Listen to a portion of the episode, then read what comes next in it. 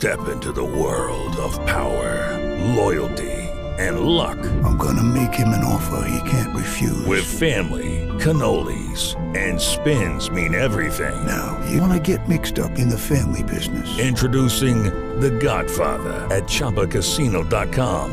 Test your luck in the shadowy world of The Godfather slot. Someday, I will call upon you to do a service for me. Play The Godfather, now at Chumba Casino dot com. Welcome to the family. V G W Group, no purchase necessary. Void where prohibited by law. See terms and conditions, eighteen plus. Okay, round two. Name something that's not boring. A laundry? Ooh, a book club. Computer solitaire, huh? Ah, oh, sorry, we were looking for Chumba Casino. That's right. Chumba Casino dot com has over one hundred casino-style games. Join today and play for free for your chance to redeem some serious prizes. Chumba Casino dot com. No purchase necessary. Void where prohibited by law. eighteen plus. Terms and conditions apply. See website for details.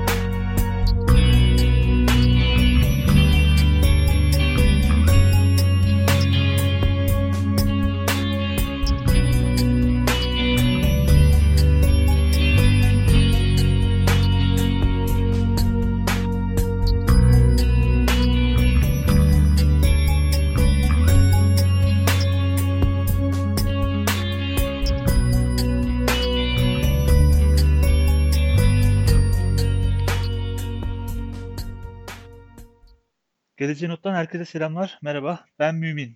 Ben de Sinan. Herkese iyi akşamlar. Bugün Sinan'la birlikte ikinci sezonun dördüncü bölümüyle beraber karşınızdayız. Bugün popülizm ve sosyal medyayı konuşacağız. Ben yine her zamanki gibi İstanbul'da, Sinan her zamanki gibi Bolu'da yayınımıza canlı olarak katılıyor olacak. Siz de bize yaptığınız yorumlarla canlı olarak yorum yazabilir ve yayına katılabilirsiniz. Ayrıca sosyal medya hesaplarından bize ulaşabilir, takip edebilirsin. Ee, yine YouTube'dan da abone olabilirsin. Ee, bu yayın yayınlandıktan sonra oradan da bunu görebiliyor olacaksın. Özellikle yayınlarımızı e, kolayca takip etmek için Spotify'da Geleceğe Not yazıp Geleceğe Not'a ulaşabilirsiniz arkadaşlar. Evet Sinan, popülizm ve sosyal medyanın ilişkisini konuşacağız bugün. Ee, başlamadan önce galiba bir anket çalışması yaptın. Ee, bu hmm. anketle başlayalım istersen. Bize bilgiler aktarırsan. Evet, e, popülizm ve sosyal medya günümüzün en önemli konulardan bir tanesi. Ben de bu e, konuyla alakalı bir üç tane soru sordum diyebilirim aslında. Yaklaşık yüz kişinin katıldığı e, bir çalışmada. Bu sorulardan ilki popülerlik hayatını yönetiyor muydu? Yani burada e, Instagram mesela popüler kültürün, e, sosyal medyanın en önde giden uygulamalarından bir tanesi. Zaten bu ankette Instagram üzerinden yapmıştım. E, sorumuza yani popülerlik hayatını yönetiyor mu sorusuna yüzde elli altı evet demiş. Konuşuruz bunları daha sonra. Ee, popüler olmak ister misin sorusuna yüzde on dokuz evet demiş. Aslında ben bunda daha yüksek bir oran bekliyordum. Çünkü herkes bir şeyler paylaşıyor ve e, like istiyorlar. Yani bunu herkesin istediği bir şey. Beğenilmesini ama, istiyorlar fotoğraflarını. Ama kimse popüler olmak istemiyor. Evet, kimse popüler olmak istememiş. yüzde yirmi. Çok ilginç. Ee, mesela en önemli sorulardan bir tanesi bana göre de en çok kim popüler olsun? Burada dört tane seçenek vardı. Ee, bilim adamı, sporcu, hayali karakter ve siyasi lider. Aslında ben burada siyasi liderin oranının yüksek çıkmasını bekliyordum. Çünkü etkin konulardan bir tanesi ama ilginç bir şekilde yüzde otuz altı bilim adamı yüksek çıkmış. yüzde yirmi sporcu, yüzde otuz dört hayali karakter. Bu soruyu sorarken aklıma aslında Taht Oyunları ya da Yüzüklerin Efendisi ya da herhangi bir kitabın karakteri gelmişti. Yani bununla alakalı bir şey yazmadım ama bunun oranı yüzde otuz dört çıkmış. Siyasi lider de beni şaşırtarak yüzde on çıkmış. Yani ne kadar kültürlü bir toplum olduğumuzu gösteriyor bu. Evet, bence, üçüncü soru.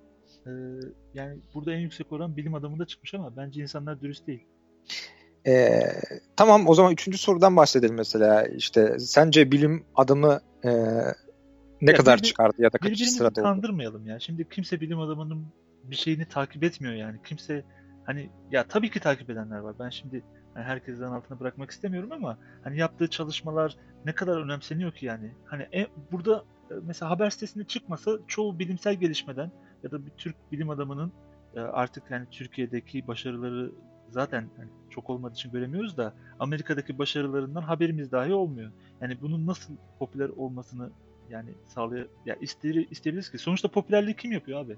Biz yapmıyoruz. Mesela ben ben, ben değil ben miyim yani popülerliği yaratan? Tabii şey. Ki yani popüler yani aslında toplumda değer verilen şey neyse popüler olan şey o olur. Yani doğrudan karşılıklı.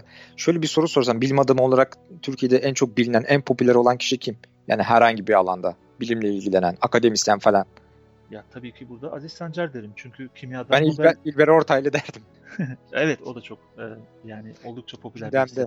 Ya popüler olarak diye şimdi sorunu daha iyi anladım. Popüler olarak evet yani birazcık bilim adamı deyince nedense aklım biraz hani e, kimya anladım. Üzerine sen... yoğunlaştı. Bilime daha... yoğunlaştı yani edebi evet. Ya da işte tarih yani onlar çok aklıma gelmedi. Ee, şeyle mühendislikle ilgilendiğin için aklına direkt şey gelmiştir. Evet, yani iki seçenek benim aklıma geldi. Zaten Aziz Sancar o da hani Nobel aldığı için ve son zamanlarda daha çok gündeme gelmeye başladığından biliniyor. Ondan önce kimse bilmiyordu. Evet doğru. Yani aslında Aziz Sancar e, memleket hasretiyle yanan yani çok sağlam bir e, yani böyle Türk milliyetçisi diyebilirim aslında. Mesela Amerika'da oturduğu evi Türk evi olarak adlandırmış evet. Ve orada gelen misafirleri hani Türkiye'den bahsetmeyi çok seviyor. Her yerde Türk bayrağı var. Yani evinin adını Türk evi koymuş mesela. Yani aslında Ee, keşke burada e, o bilimsel gelişmeleri, çalışmaları yapabilecek fırsat bulsaydı. Neyse şimdi biz de popüler cümleler söylemeyelim. yani, yani olsaydı, yapsaydık olmamış işte. Ama e, ya, insanlar bir şekilde bilim adamlarının popüler olmasını istiyorlar ama aslında o neyin popüler olacağını da belirleyen insanlar. O yüzden e, bence burada birazcık daha dürüst olmak gerekiyor. Yani kimse bilim adamının çalışmalarını o kadar da sıkı takip etmiyor. Yani Enes Batur'dan daha az takip edildiği kesin. Aslında yani realist bir örnek vermek gerekirse şey sosyal medyayla alakalı en güçlü kanal YouTube kanalı. Yani YouTube'da takipçilerden vesaire vesaire o tarz şeylerden kimin nerede olduğunu görebiliyorsun. Hani e, bir de YouTube'da Barış Özcan var bilimle ilgilenen evet. Ve Türk bilimle ilgilenen bir şahsiyet olarak yaklaşık üç milyon takipçisi vardı galiba. Hatırlamıyorum şimdi doğrudan da. Milyonları aşan bir o var herhalde. Ama evet. Bir Enes Batur dediğin zaman onun birkaç katı. on beş milyon. on beş milyon falan civarındaydı. Ee, ürettikleri içeriğe bakılırsa aslında ikisi de popüler olmak istiyordur yani. Sonuçta herkes bir şey paylaşmak istiyor ve paylaştığının bilinmesini istiyor. Mesela ben kitap yazıyorum. Kitabımın okunmasını isterim. Yani niye yazayım yoksa? Kendi Ama... kendime yazmam ya. Ya sen yüzde yirmiye giriyorsun herhalde o zaman. Çünkü çoğu kişi popüler olmak istemediğini yazmış ankette. Ee, yani şöyle aslında bu bir süreç. Mesela ben kitap yazmayı ilk düşündüğüm zaman üniversite yıllarındaydım. yirmi yaşında filandım. yirmi iki yirmi bilinmek istiyordum aslında. Popüler olmak istiyordum. Yani bu bir katman. Popüler olacaksın. Ee, yazdıkların okunsun. Bu işten hem para kazan hem bilin. Ee, ve hayatını o şekilde idame et. Ama belli bir süre sonra hani kitabımı sağda solda anlatınca o süreçte yerel gazetede bir şeyler yazmıştım falan. O konularda da konuştuğun zaman bir süre sonra benim için en azından popüler olma böyle şeyi gitti bende hissi.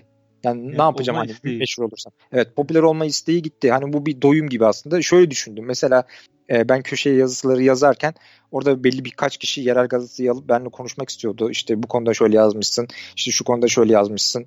E, ve bana hani bir şeyler ikram edip beni dinliyorlardı. Bir kafeye falan gittiğimiz zaman etrafımda on on beş kişinin olduğu da olmuştu. Dedim ki kendi kendime ha on beş kişi olmuş ha on beş milyon kişi olmuş. Dinlese beni işte. İyi sonuçta yine bir konferans salonu düşün. Sallıyorum. Konuşuyorsun. İşte oradan da sorular geliyor. Onlar da soru, soruyorlar. S- sana değer veriyorlar. Bu mu dedim yani? Hani bir insan bütün hayatını buna mı endekslemeli?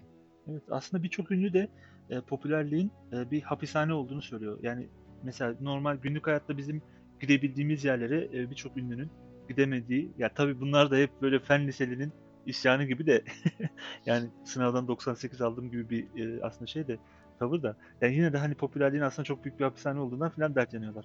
Ya şimdi e, konuyu biraz toparlamak gerekirse aslında hani popüler e, şeylerden bahsedersek e, burada biraz siyasi konuların da aslında konuşulması gerektiğine inanıyorum. E, çünkü dünyada değişik bir siyaset algısı yükselmeye başladı. Popüler olmaya başladı diyelim. Aslında bunun adı da popülizm. E, yani bugünkü liderlere baktığımız zaman eskideki eski liderlere göre çok daha popüler isimler. Yani bütün dünyada konuşulan, bilinen kişiler oluyor.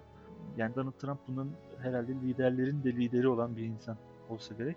E, bugünkü popülizm e, tabii ki tanımlamasına geçecek olursak da yani yani güncel bir tanım olarak halk yağcılığı diye bir tanım var mesela. Popülizm için söylenenlerden bir tanesi bu. Yani birazcık e, burada e, tabii ki yani çalışmalar neler diye ben biraz araştırdım açıkçası. E, burada daha önce Amerikalı bir oyun yazarı var, Steve e, Tesich diye. E, bir dergide e, bazı kavramlar ortaya attı. E, The Nation dergisi. Mesela e, yani buradaki kavramın adı aslında post-truth. Yani gerçek, hakikattan sonra aslında e, diye bir kavram. E, burada gerçeği ortaya çıkmasından sonrasını aslında ele almış. Ya burada da e, gerçeğin de nasıl yönlendirildiği aslında mevzu bahis. E, bazen bu popüler kültür dediğimiz şey e, öyle bir noktaya geliyor ki yani gerçeği aramak aslında yani amacımız olması gerekirken bir anda gerçeği aramak yerine inanmak istediklerimize odaklanmak, inanmak istediklerimize inanırken kendimizi buluyoruz. Hatta bunları çok düşüncesizce e, paylaşmış paylaşmış olarak kendimizi buluyoruz. Yani bugün mesela Facebook'ta birazcık böyle sağda solda dolaşsan, birkaç tane gruba girsen yani muhtemelen binlerce gerçek olmayan yalan, sahte haberle karşılaşırsın. Belki provokatif, bazı uydurma, bir sürü haber görürsün. Ama baktığın zaman insanları paylaşan insanlar yani bunların neredeyse pazarlayanı olmuşlar. Ama bunun farkında bile değil. Yani artık öyle bir noktaya gelmiş durumda ki insanlar ona inanmak istiyorlar. O yüzden paylaşıyorlar.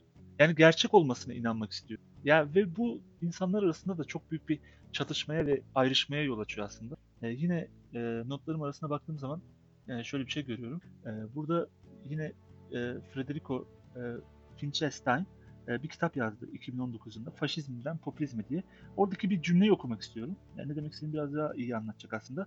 E, oradaki cümle şöyle diyor. Popülistlerin ampirik bir gözlem yapmak gibi dertleri yoktur. Bunun yerine ilgilerini gerçekliğin kendi ideolojilerinin çeşitli gerekleri doğrultusunda gözden geçirmesine ya da yeniden kurgulamasına yöneltirler. Yani diyor ki gerçek olan bir şeyi aslında e, kendi çıkarları doğrultusunda kullanırlar. Devam ediyor. Popülist rüyalar aleminde yaşayan liderler, rejimler ve taraflar beğenmedikleri her şeyi medyanın yalanları, halkla liderlere, halklara, liderlere ve ülkeye karşı düzenlenmiş iç ve dış komplolar olarak teşhir ederler.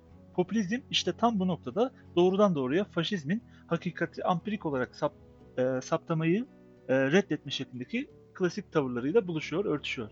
Yani aslında e, burada Federico birazcık e, popüliz, popülizmin, popülist siyasetin, e, geçmişte faşist siyasetin bir devamı, bir uzantısı olduğunu söylemiş. E, bugün de baktığımız zaman aslında söylediği cümleler birebir uyuşuyor yani. Hani e, halkı ikiye bölmek, e, kutuplaştırmak ve devamında da burada ondan olmayan şeyi ötekileştirmek, ondan olmayan şeyi yalanlarla e, kuşatmak, ondan olmayan şeyi yani vatanı ihanetle suçlamak gibi aslında birçok ülkede e, görülen e, yani etrafımızdaki birçok ülkede görülen ortak bir kavram. E, ne düşünüyorsun bu konuda? Aslında bu geçmişten bugüne olan şeylerin aynısı. Hani e, mesela geçmişte liderler on kişiye hitap ediyor, sallıyorum. İşte bir dönem geçti yüz kişiye, bir dönem geçti binlere. Şimdi milyonlara kolayca hitap edebiliyorlar. Ee, eskiden Amerikan e, liderleri sadece Amerikan halkına bir takım alanlarda mikrofon yardımıyla, işte ses cihazları yardımıyla hitap edebiliyordu. İşte bunu onlar yakından haberlerde falan takip ediyordu. Bizde de o haberlerin haberleri, yansıması, alıntıları düşüyordu misal.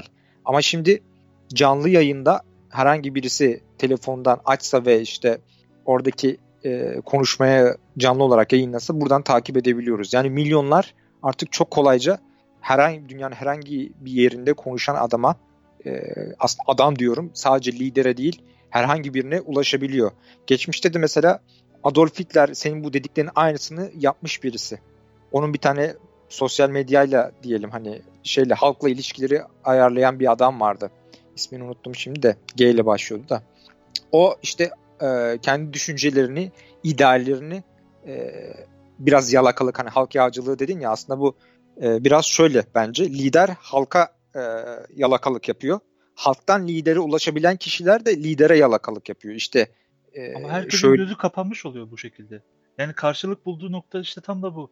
Yani birbirimizin gözünü kapatarak gerçekleri görmezden gelerek bir yere varamayız ki. Aynen. İşte karanlığa ayna koymak gibi aslında. Karanlığın içine ayna koyuyorsun. Güzel, gösterdiği şey yine de karanlığı gösteriyor. Herhangi evet. bir eylemi değil. Yani ne oldu?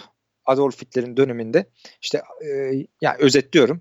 Hitler dedi ki biz işte önceki savaşta haksızlığa uğradık, kaybettik ama işte bizde böyle böyle böyle böyle bir şeyler oldu. Hatta galeyana geldi. Ha, doğru söylüyorsun işte şöyle de böyle. Üstün Alman ırkı e, söylemi de var. Ya tabii o bahanesi bir de hani şimdi diyeceksin ki bize haksızlık yapıldı. Bir dahaki hamlesi ne olacak bunun? İşte bunu bir şekilde e, e, haklarımızı geri almalıyız. Nasıl alacağız? Biz işte üstün ırkız. Biz almayacağız da kim alacak? Evet. Yani bunu abartıp bir sonraki evrede yani, bütün dünyaya savaş almaya, açmaya kadar gitti adamlar yani. Evet, yani her e, aslında e, felsefenin temelinde ikna edici bir e, sebep var. Yani baktığın zaman yani sosyalizm olsun, komünizm olsun, demokrasi olsun, liberalizm olsun hepsinde ikna edici bir sebep var. E, temelinde aslında hepsi e, gerçekten e, mantıklı bir köke, bir uca dayanıyor. E, evet. Ama tabii ki bunu nasıl yorumladığın çok önemli. Yani çok yanlış bir yorum çıkarttığın zaman işte işler böyle sarpa sarabiliyor. Yani mesela şimdi şöyle bir örnek de vermek lazım aslında. E, burada nasıl hani yanlış yönlendirme e, olabilir? Onu da konuşmak için. E, yani popülizm dedik ya. Şimdi Trump'tan yine gidelim. Trump mesela diyelim ki belli bir kaynağı var. Sonuçta Amerika'da olsa, süper güçte olsa ülkenin belli kaynakları var. Bunları kullanarak ekonomiyi şekillendiriyor, ülkesini yönetiyor. E şimdi burada mesela en büyük çılgınlıklarından bir tanesi bence Trump'ın aslında küresel ısınmanın olduğuna inanmaması. Yani bu çok ilginç bir şey yani. Yani bilim adamı olmayan birisi, siyasi bir lider, ya küresel ısınma diye bir şey yok diyor mesela. Ve küresel ısınmanın olmadığına inanıyorum diyor. Yani bunların hepsi uydurma diyor. Şimdi bunu neden diyor aslında? Arka planına baktığınız zaman görüyorsunuz ki aslında küresel ısınma var dediğinde ne yapacak? Gidip çevre politikalarına belli bir bütçe ayırması gerekecek. Bazı işleri daha zor yollardan yapmaya çalışacak. Daha çok para harcamak zorunda kalacak. E o zaman ne olacak? Kaynaklarının bir kısmını bu işlere ayırdığı için başka işlere ayıramayacak. O zaman da belki de e, bir sonraki seçimde oyunu alabileceği insanların işlerine daha az yarayacak şeyler ürettiği için çevre politikası mesela. Daha az şey, e, şeyler yaratacağı için, üreteceği için oyu düşecek. O yüzden ne yapıyor? So, ya sosyal medyada, haberlerde her yerde ilan ediyor. Diyor ki yani küresel ısınma diye bir şey yok. Bu du- duyduğum en büyük yalanlardan bir tanesi. Yani hangi kaynağa dayanarak? Hemen ondan sonra e, birkaç tane gerçek bilgi paylaşılıyor. Yani dünyanın yıllar boyunca olan sıcaklık dağılımı mesela. Ama yani bu da yine bir yorumla sunulduğu zaman işte onların söylediklerini destekliyormuş gibi ona inanmak isteyen, isteyen insanları inandıracak şekilde bir güzel bir popülizm pazarlaması örneği karşımıza çıkıyor. Ya e, şu, liderler ne yapar hayatta? E, liderlerin şeyi özelliği hayal satması.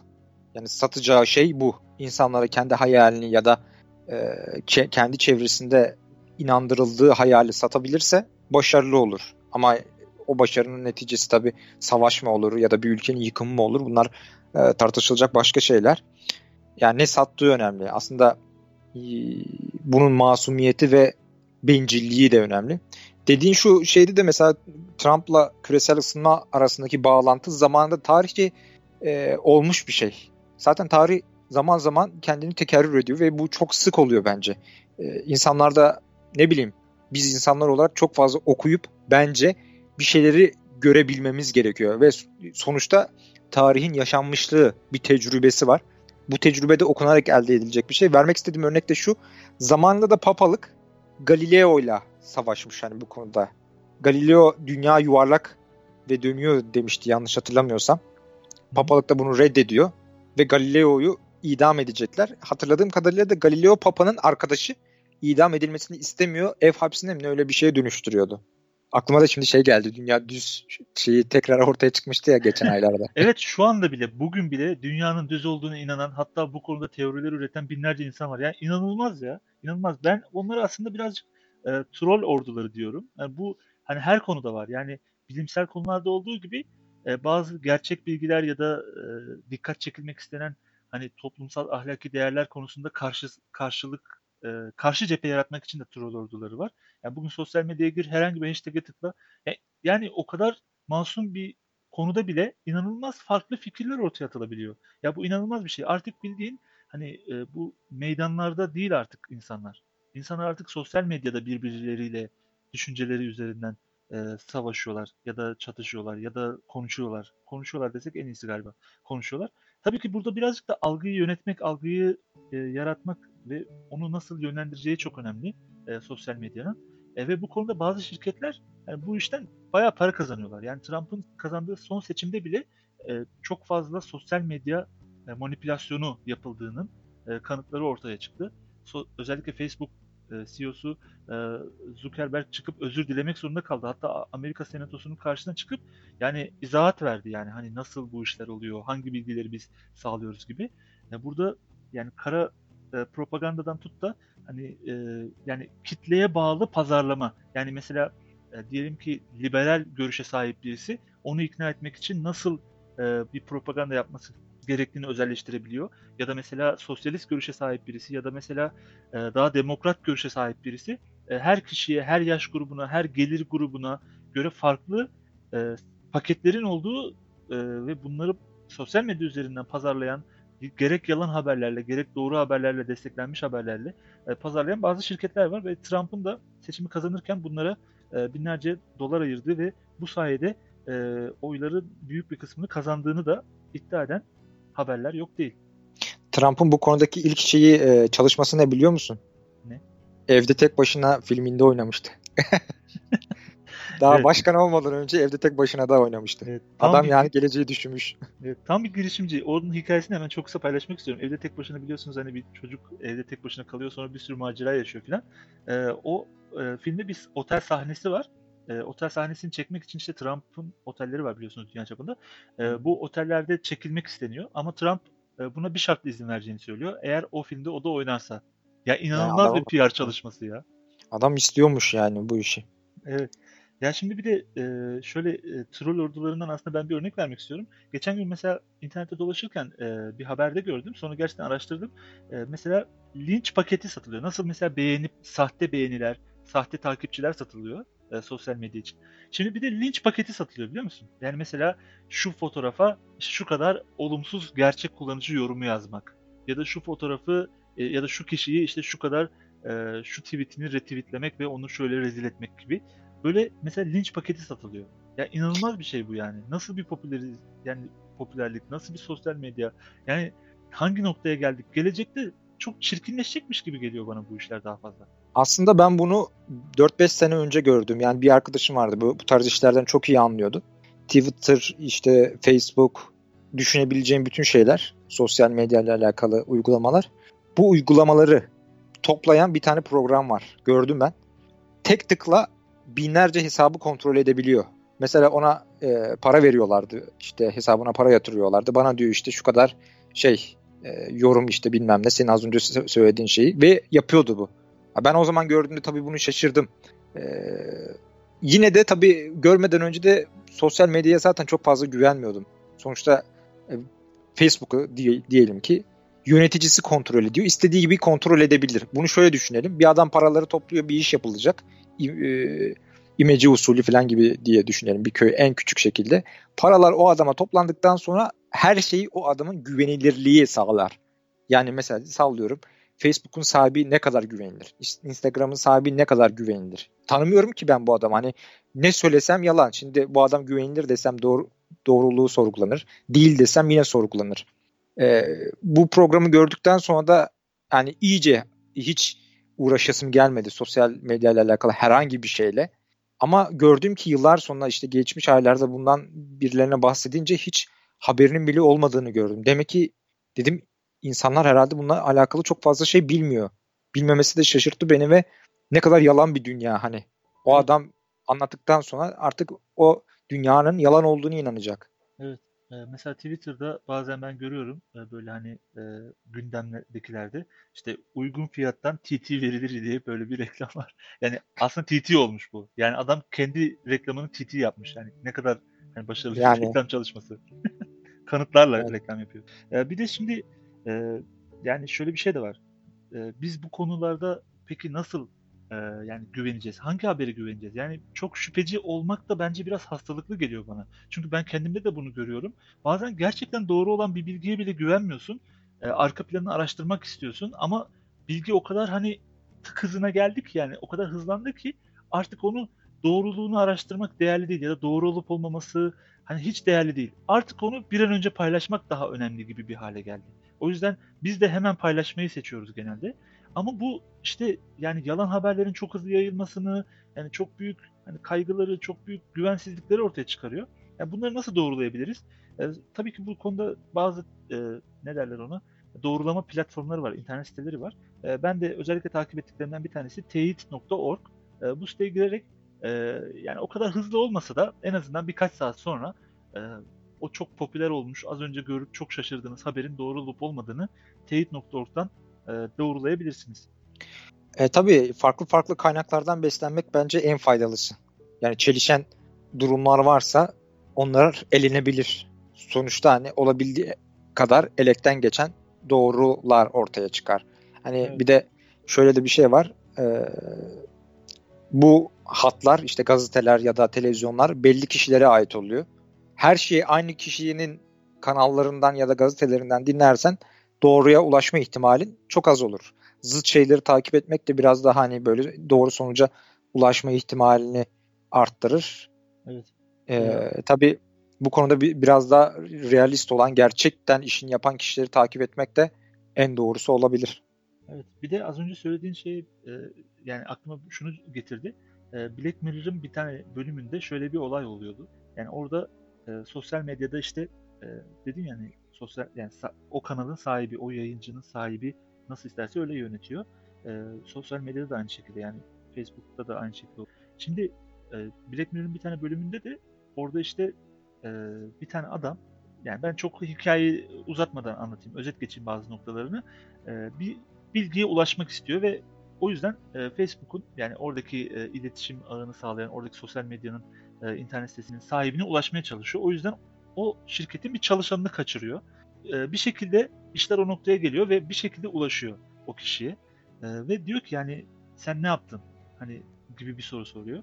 Adam işte anlatmaya başlıyor. İlk başta işte biz aslında insanları bir araya getirmeye çalıştık. Aslında insanları şöyle e, sosyalleşmesini sağlamaya çalıştık. Böyle konuşmalarını, böyle paylaşımlar bulunmalarını, paylaşımda bulunmalarını, böyle e, bir arada e, yani daha çok iletişim kurmalarını istedik ama sonradan işler öyle bir noktaya geldi ki artık benim de kontrolümden çıktı ve daha çok yani o tık hızında paylaşımlar, birbirleriyle yani bağımlılık yaratıcı videolar e, ve sürekli olarak yani birilerinin kontrolüne girmeye başladığını söylüyor. Aslında burada o bahsettiği şey onlara kaynak sağlayan, onları aslında kontrol etmeye başlayan, o parayı veren kişilerden bahsediyor. Ve bu çok korkunç bir noktaya, öyle öyle korkunç bir noktaya geldi ki e, şu anda hayatımızda da yani birisini karalamak için mesela bir paket satın alabiliyorsun. Bu çok korkunç bir şey. Yani dedikodu yapmaktan e, onlarca çamur kat, atmak. çamur atmaktan onlarca kat daha kötü.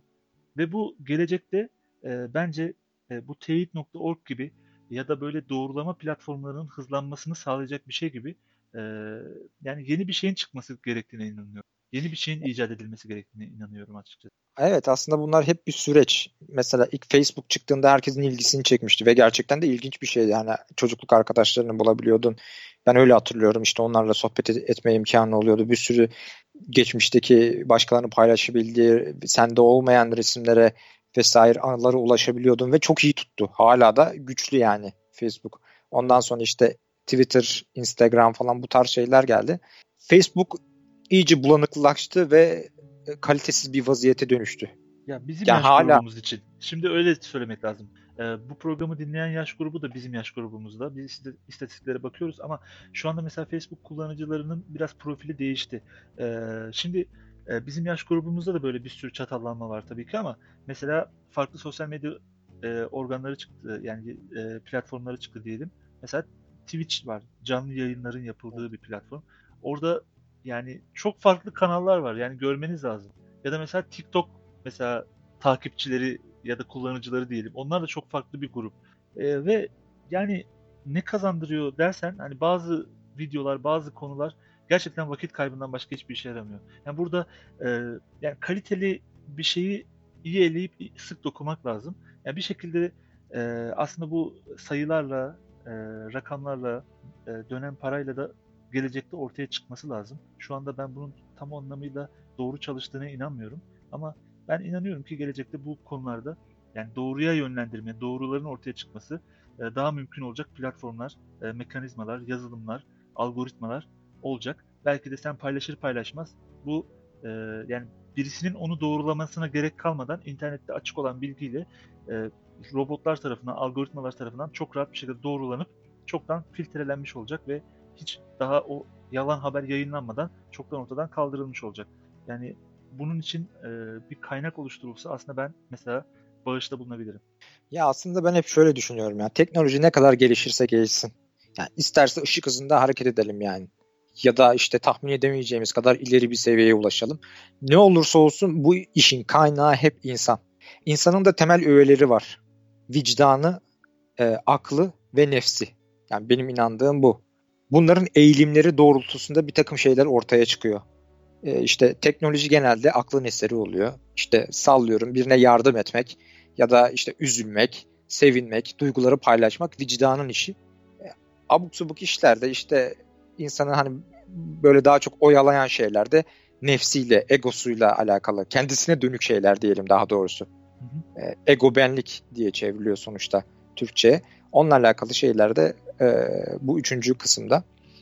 Bunları dengeli bir şekilde yapmak gerekiyor. Yani az önce Twitch dedin. Twitch'te genelde oyun, oyun e, platformu canlı olarak saatlerce oyun e, yayınlanıyor. sekiz dokuz saate kadar falan çıkıyor diye biliyorum.